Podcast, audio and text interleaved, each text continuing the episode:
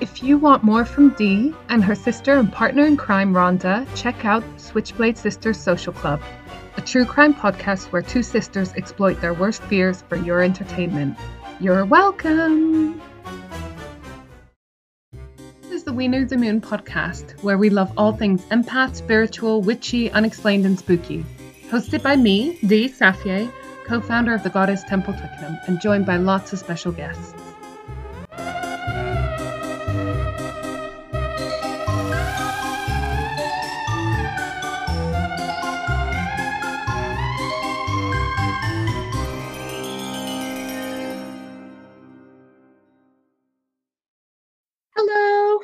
This is Dee, and this is Michelle, and this is We Knew the Moon, a podcast where we like all things spooky, witchy, woo-woo, unexplained, curious, all of that sort of stuff. And we are joined again by Michelle. Michelle was with us last week when we talked about the elements and elementals.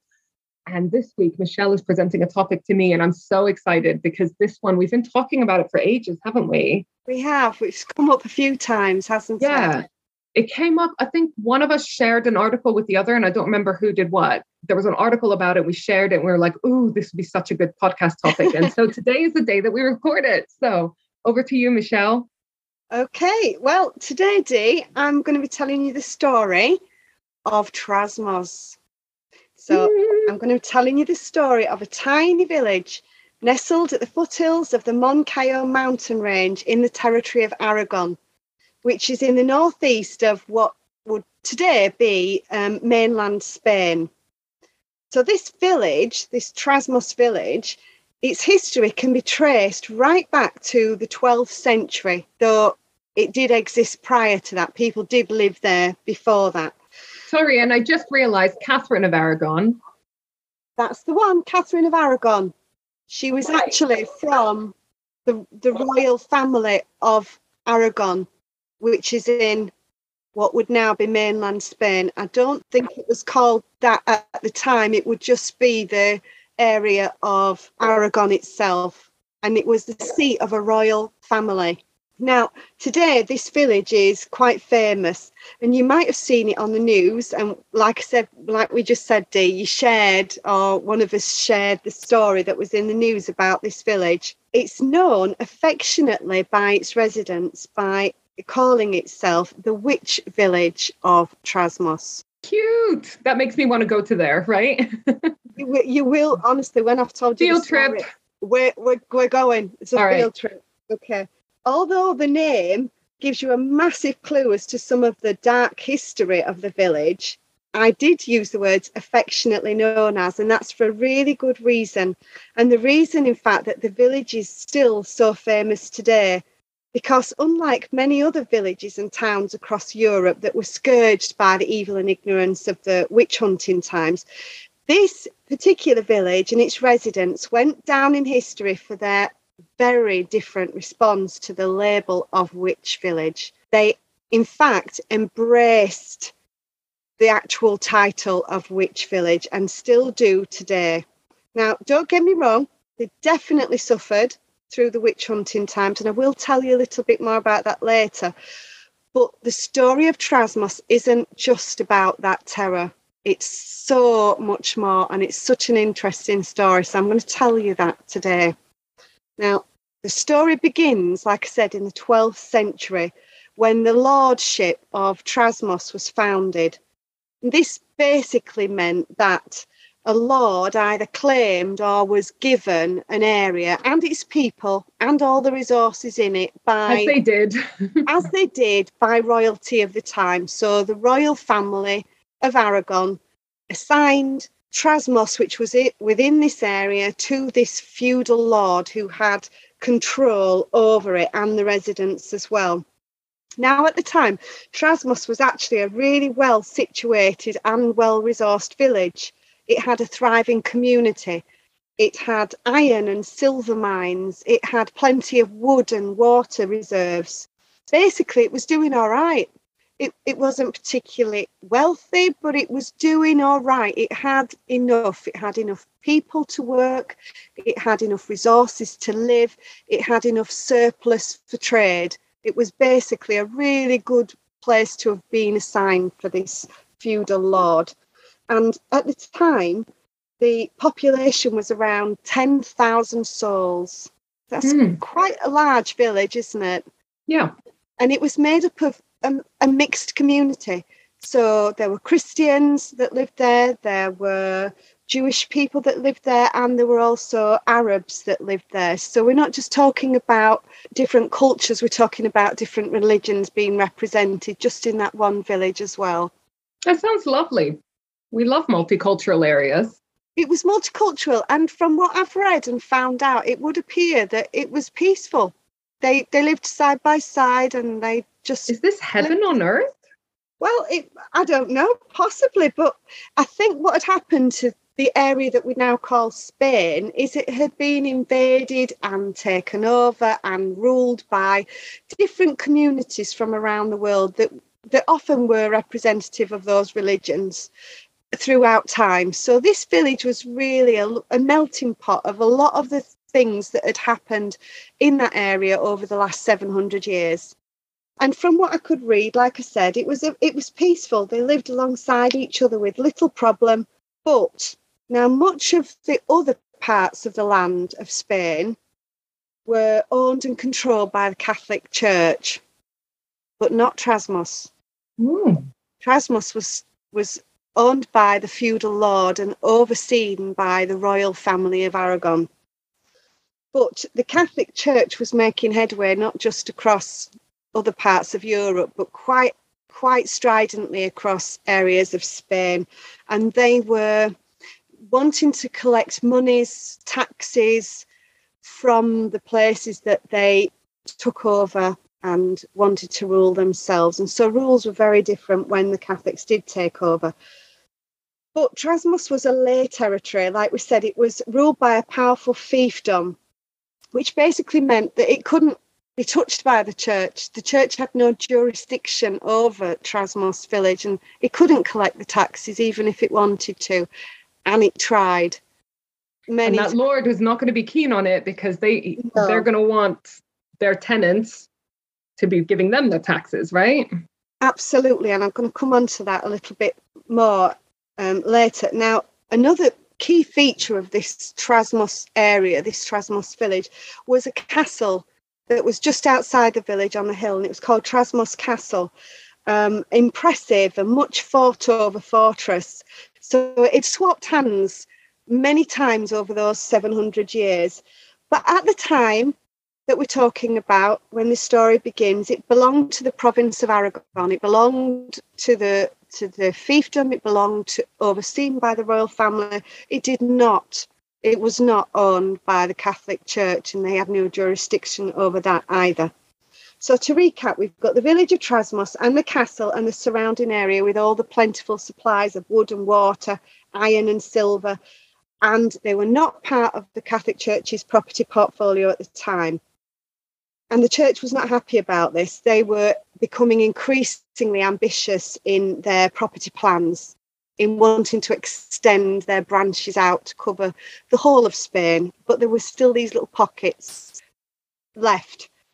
In 1255, the Catholic Church demanded that the village of Trasmoz must pay the Catholic Church for its wood supplies. It must pay tax on them. They said, look, you've got all these resources, you're making money hand over fist here, you must pay us the tax. Okay, now wood, nowadays we know wood is crucial for lots of things, but then it was absolutely for everything. It was for cooking, it was for building, it was for heating, it was for making all, life itself. You couldn't do it without it. What was their justification? They just thought that, as a lot of religious, things do, that they were entitled to take and to oversee, and that God was on their side, etc., etc.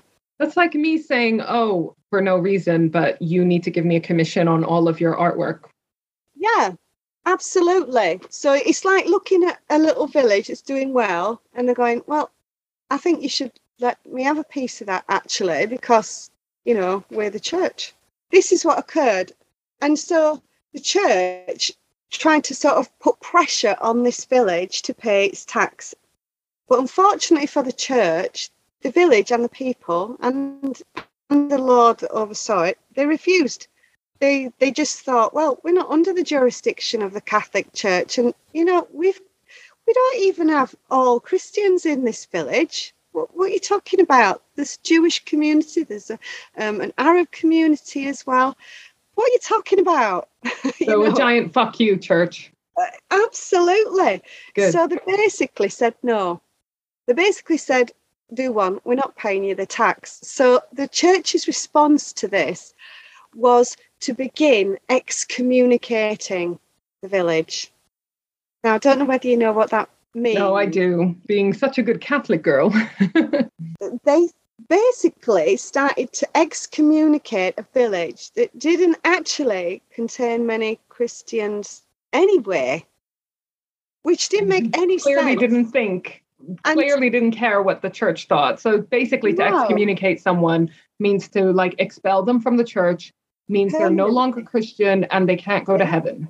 Which obviously, if you care, if you're a Christian, you will care about that. Yeah. But if you don't care what the church thinks, if you don't think of them as the power that brings you closer to God, which clearly they were like, well, we have our own route to God, you know, either because we're not even Christian or because we don't think that you, the church, trying to get money out of us is the way that's going to get us to, you know, where we want to be spiritually. So I can't imagine that bothered them too much. It didn't. Yeah, surprise, surprise. It's like if someone came up to us and was like, we're going to excommunicate you from the Catholic Church, we'd both be like, great, badge of honor, to be honest. Well, exactly. And that's sort of where it got to. They were like, yeah, whatever. All right. I mean, half of us, most of us are not even Christian anyway. So, yeah, whatever, crack on. So, yeah, basically, the Catholic Church then officially excommunicated this village and all its people, saying that, like you said, that they weren't part of the church. Well, some of them weren't anyway. But if you are, you're not going to heaven, because this is, it's not just where you're on earth, is it? It's forever in every realm.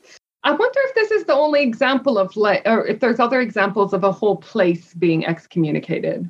I think there are, but this village is quite unique because they didn't just get excommunicated, as I'm going to go on to tell you. It went further than even that. Okay, so they refused to sort of beg forgiveness or pay the taxes or were like, yeah, whatever. Okay, so this dispute apparently went on for many, many years with the village and the church, with, you know, an acrimonious relationship for many years. And Trasmoz became known as the village that had been excommunicated, a village that was now supposedly filled with all these ungodly people who were never going to go to heaven, okay?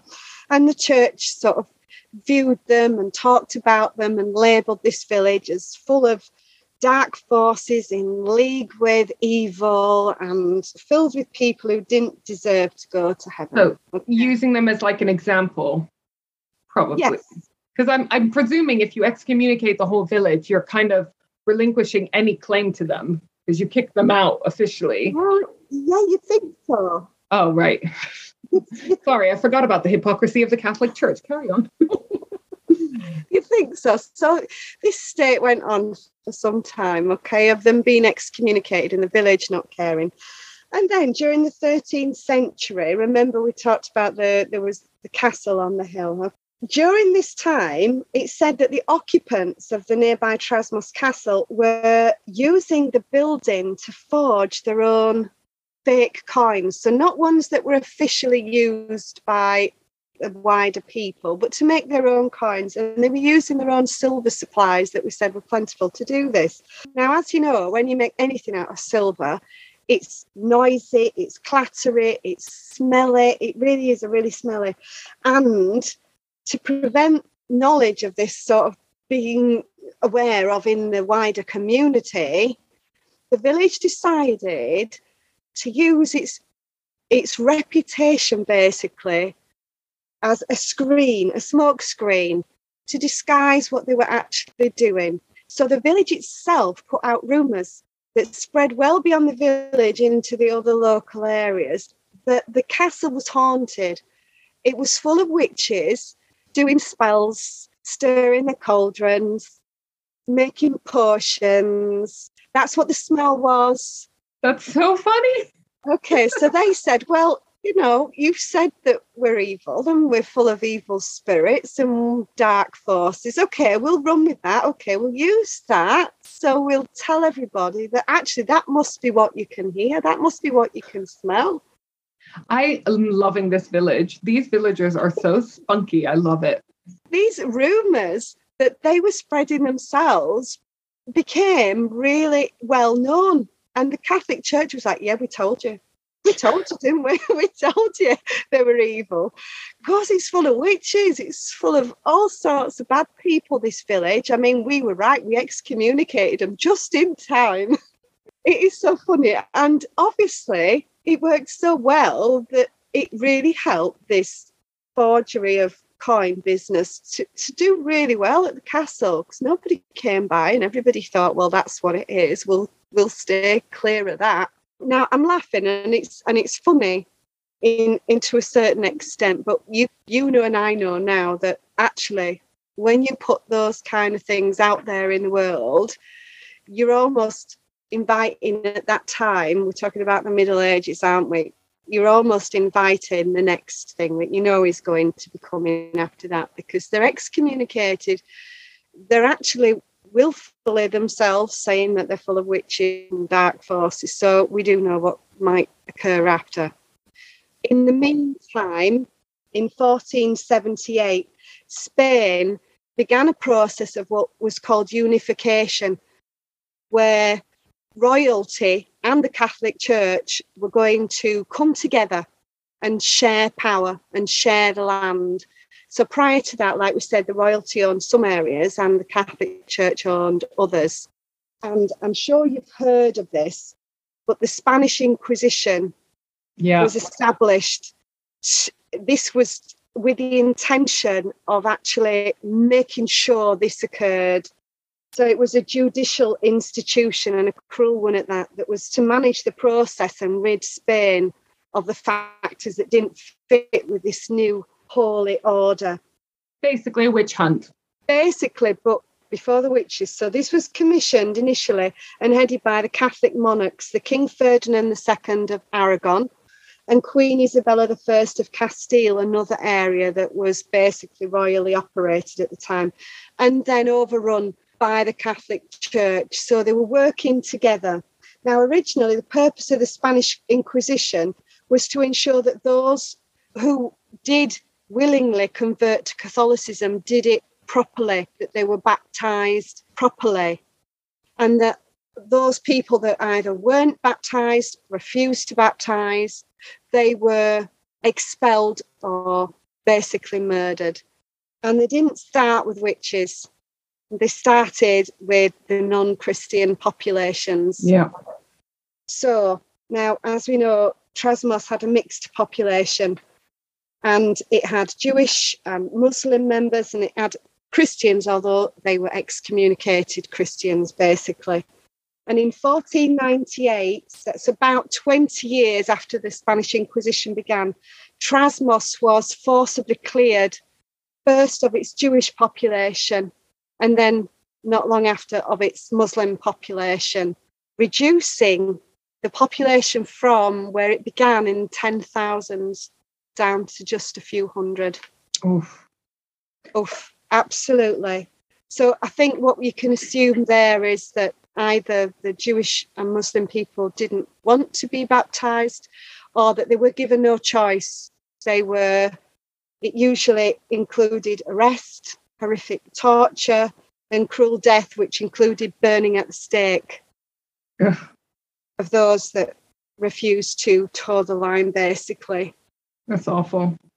Yeah, absolutely. And so this village went from a thriving community of tens of thousands to basically just a shattered community of just a few hundred people left. And I can only assume that those were supposedly excommunicated Christians that were left. So they're now lacking in manpower. They haven't got enough manpower, basically, to keep this village going. So it becomes an empty shell of a village. It doesn't stop there. over the next few decades, the village suffers famines and disease and fires. Well, it's not a surprise because they don't have anyone to run their agriculture, their business, their services. No, they didn't. So really, I would have thought just the loss of all of those people and the shattering of those communities left that village in a state of absolute non-operational, which obviously, as you know, would then lead to disease and not being able to take care of who was left. Now, during this time, and possibly again as part of the seeming ongoing persecution of this village, the water supply the village previously enjoyed was diverted by the local Catholic monastery away from the village. That's just evil. That's basically tantamount to murder. Yeah, I'm assuming they just wanted to finish off the village, take the resources that are there to re-divert them to other places. Possibly, we know that lots of monasteries used massive water supplies, didn't they, to make their own beers and wines and things like that. They possibly needed those. I mean, this village at this point is under siege. It's been under siege now for hundreds of years because basically they didn't want to be Catholic. Now, previously, the monastery had paid the village for using its share of the water, and obviously they decided that they didn't want to do that anymore. But in response, the Lord of Trasmoz, who was there still at the time, he wasn't having any of this, and he decided to take up arms against the monastery. And actually the king sided with the village, basically told the Catholic Church to stop it, that they were in the wrong. They came down actually on the side of what remained of this poor village. And this pissed off the Catholic Church even more. So we talked about them being excommunicated. They've decimated the population. They've taken their water. And now the Catholic Church have said, right, that's it now. We're going to get out of the really big cannons. We're going to actually, this time, we're going to get out Psalm 108, Psalm of David, and we're going to actually curse this village for all time. Well, that's a bit witchy of the Catholic Church. I've written that here. Sounds like witchcraft to me. Right? Again, the hypocrisy of the Catholic Church in the Middle Ages. Well done. Absolutely. So, in 1511, the abbot of the monastery was charged with doing this. So basically, he took the cross from the church, covered in a black cloth, and a bell, and his Bible. And at night, he went to Trasmoz village, what was left of it, the poor thing, and he walked up and down the streets reading the Psalm of David, which is known as the Catholic Curse, Psalm 108. I can read it to you if you like. Yeah, please tell me. It starts like what you think is nice, and then it gets really narcissistic and nasty by the end. Okay, so this is Psalm 108. So just imagine the fella is walking through the streets, he's ringing his bell, he's got his cross, he's making sure everybody can hear that's left in the village, and he says, "My heart is steadfast, O God. I will sing and make music with all my soul. Awake, harp and lyre, I will awaken the dawn. I will praise you, O Lord, among the nations. I will sing of you among the peoples. For great is your love, higher than the heavens. Your faithfulness reaches to the skies.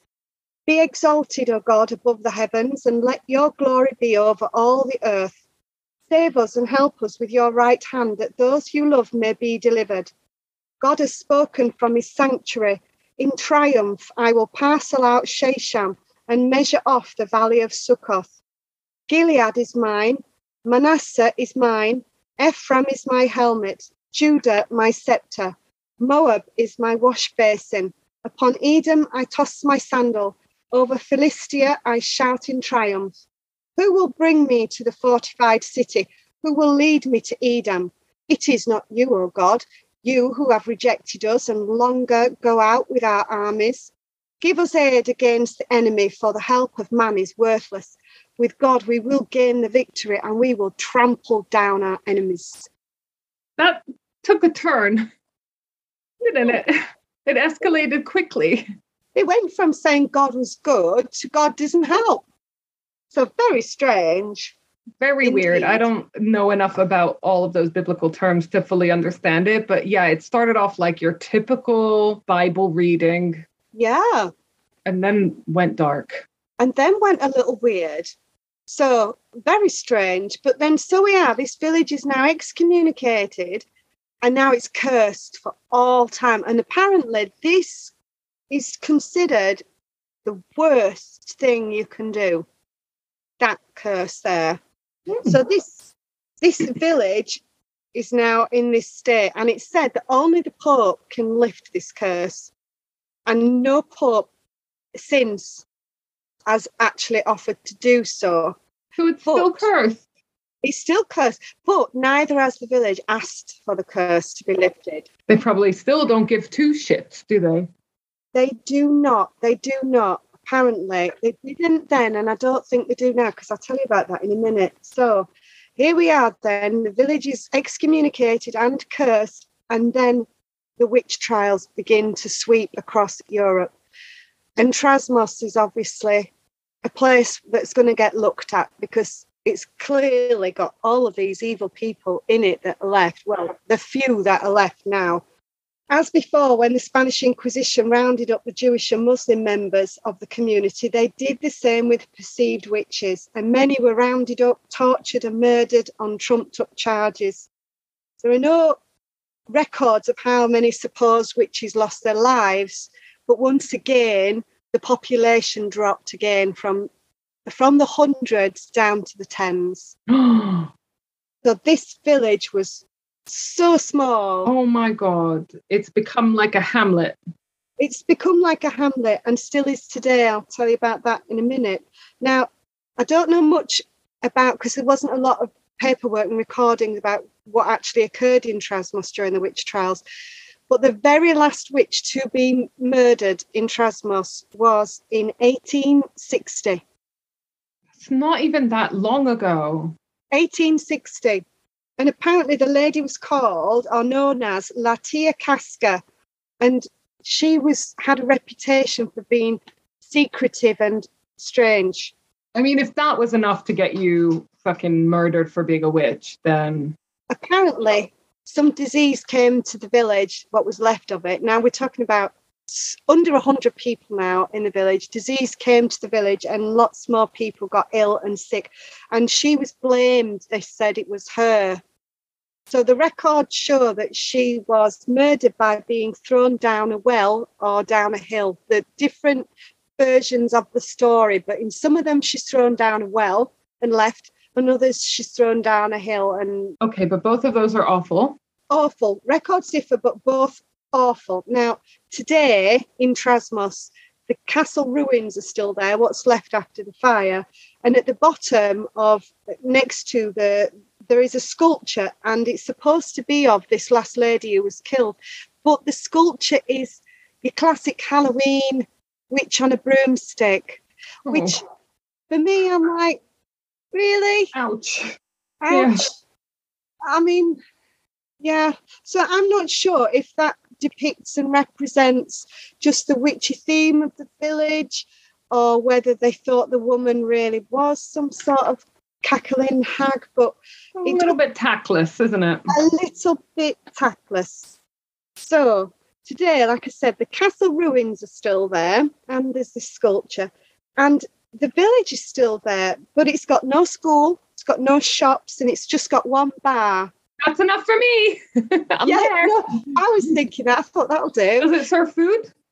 I don't know if it serves food, but it sells local honey and marmalade that the village makes itself. So that we could eat that, Dee. Yeah. What's the bar called? I don't know. I do not know. You'd have to look that up. It's Trasmoz. So Trasmoz, Trasmoz. And today, there are only 62 residents of the village. I mean, this won't surprise you, but it's called Bar Trasmoz. Is it? Bar Trasmoz. There you go.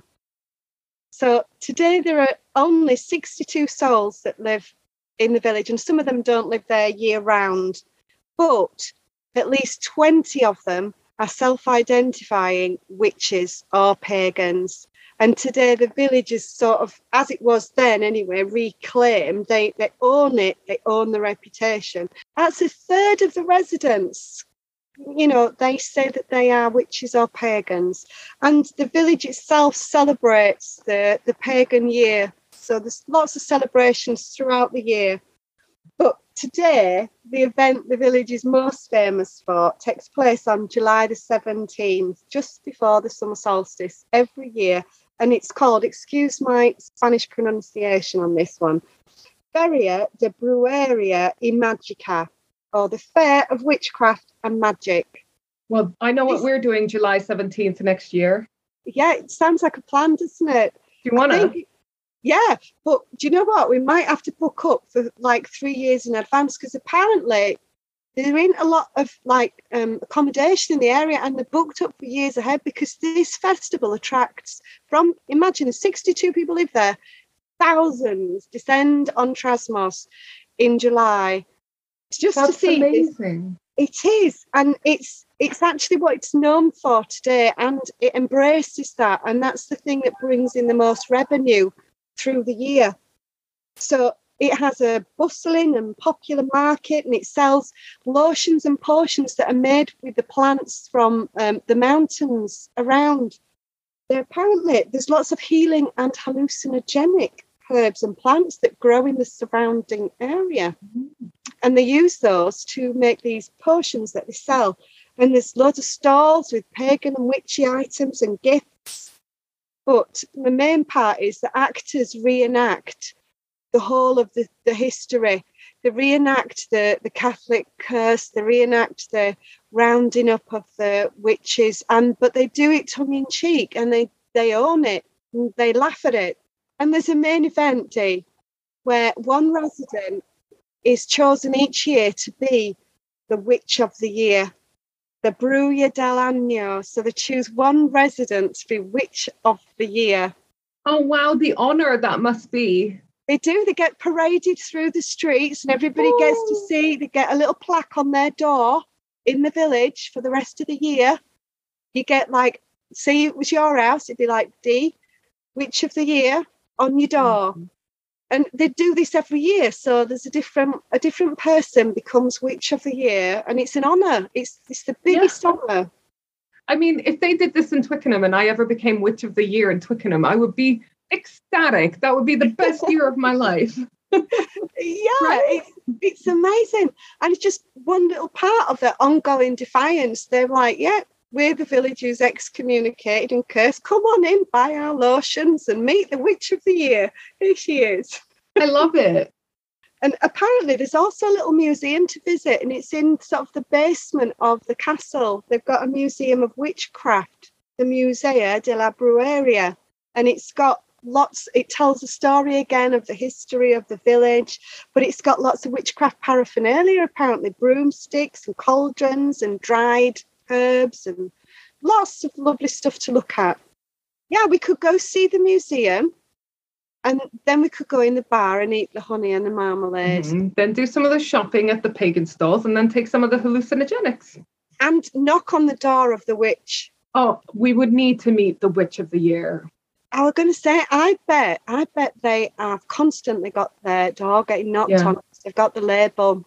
At the very least, have a drink with one of the previous Witches of the Year and just ask them, how was your year as Witch of the Year? What did it involve? Well, funny you should say that, because the museum is run by one of the ladies who was Witch of the Year.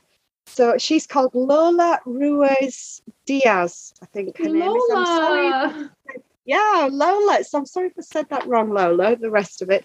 But this lady was Witch of the Year. She now runs the museum there. So you can chat with her about the whole thing. Totally chatting with her. No. I want to find her on Facebook. Isn't that wonderful? Yeah, do you know what? I never thought of doing that, Dee. I know, but I'm like I'm a Disney stalker online. Let's see if I can find her. Found her, lives in Trasmoz, looks fabulous. Does she? Oh, wow.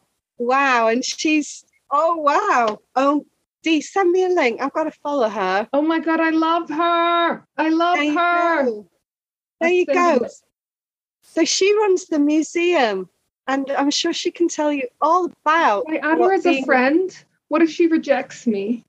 She won't reject you, Dee. I've added her. Witch of the Year. Oh, she was. I don't know if she currently is. I'm sure with such a small population, they're going to have to recycle the Witch of the Year award, aren't they? Because you've got to be a resident to be ever live there. So they've got to put the plaque on the door, obviously. If she becomes your friend, I'm going to request, she's going to think this is so weird. She's going to think, what is that going on today? I might send her a message telling her that we're doing an episode on this so that it doesn't seem so crazy. Oh, yeah, and she can correct me and my Spanish pronunciations. Oh, my God, this is amazing. I've sent you a link on Facebook so you can have a look at her, but she looks so fucking awesome. Lola, we just want to be your friend. Yes. We're coming to see you. We could circumnavigate the accommodation problem. Come and go and stay at the castle. Yeah, stay at Lola's. Stay in the castle. We'll bring a tent. We'll stay in the castle. I would camp in the summer. Would you camp? I think you can camp in certain areas, but it's kind of a reserved wildlife area now. Oh, well, we'll just have to ask if we can put up in Lola's backyard. Yeah. I wonder if it'll help if I tell her that my French bulldog is called Lola and I love the name. I mean, that could work, Dee. That could definitely work, yeah. I would do anything for Lola to be my friend, so I'll try everything. Oh, that's lovely. Now, I've only got one last little thing to tell you now, which is about a famous poet and author, Spanish, and his name was Gustavo Adolfo Becker. The reason why Trasmoz became known again in current times was because of this author. Apparently, he got quite poorly with TB and he went to go and stay, like they used to do, to take the air, to take some fresh air. So he went up into the mountains of Aragon and stayed in Trasmoz, actually, for about a year, where he was inspired by the history and the landscape and the castle. And he actually wrote about Trasmoz. Now, it's in Spanish and I can't understand it, but I've sent you a link in case anybody else can. But apparently his books then relaunched interest in Trasmoz and its history. But that was amazing. I mean, I love this little rebellious village so much. Me it's too. Amazing. I thought as soon as I heard about this, when we were sharing it initially, I thought, yeah, that is right up our street, isn't it, Dee? We love someone who just says, no. You. Just goes from strength to strength, that story. It's amazing. I mean, really sad. Yeah. But I just love the underdog fighterly spirit of just, no, we're not going to roll over and do what you want. Like, even if it harms us physically and spiritually and personally and financially. Yeah. Which... And not just then, not just at the time, but even now, every year, they'd still do a great fuck you through. Yeah, I know, I love it. It's just amazing. It's amazing. Oh, well, I want to see that. I want to see that. Anyone's wondering where Michelle and I are on July 17th in the future, that's where. We've gone to Aragon. Oh, let me just check if Lola's friended me. No. It might take a bit longer. She might be busy at the castle giving tours, right? Probably, yeah. It's probably work time for her at the museum. So, Oh, bless. That's so amazing. I'm going to try to find some pictures of the festival as well. I'll post them on our social. Amazing. Thank you so much. I'm glad you enjoyed it. And I'm really excited because we're having you back later on in the season as well. Keep an eye out for Michelle. We're going to post all of Michelle's socials in the show notes as well, because she's a fantastic designer. Even if you're not in the market for a designer, follow her to just see amazingly adorable, creepy, cute drawings. Those are my favorite. Your creepy, cute ones, huh? That's what I always make you do for me. Like the podcast cover, sorry. The logo and the cover, all of that is Michelle's work. So if you like that, have a look at her artwork. She's fabulous. So thank you so much, Michelle, and I'll see you in a few weeks. And thank you, everyone, for listening. Bye. Thank you. See you later. Bye. We Know the Moon is the official podcast for the Goddess Temple Twickenham. Don't forget, you can find us on Instagram, Facebook, Twitter, and Pinterest. You can also visit our website, weknowthemoon.co.uk, for all of our upcoming events and merch. If you sign up for any amount on our Patreon, you'll be able to watch our video recordings of our podcast from season 4 onwards, with all the raw bits. That usually means more swearing. Thanks for listening.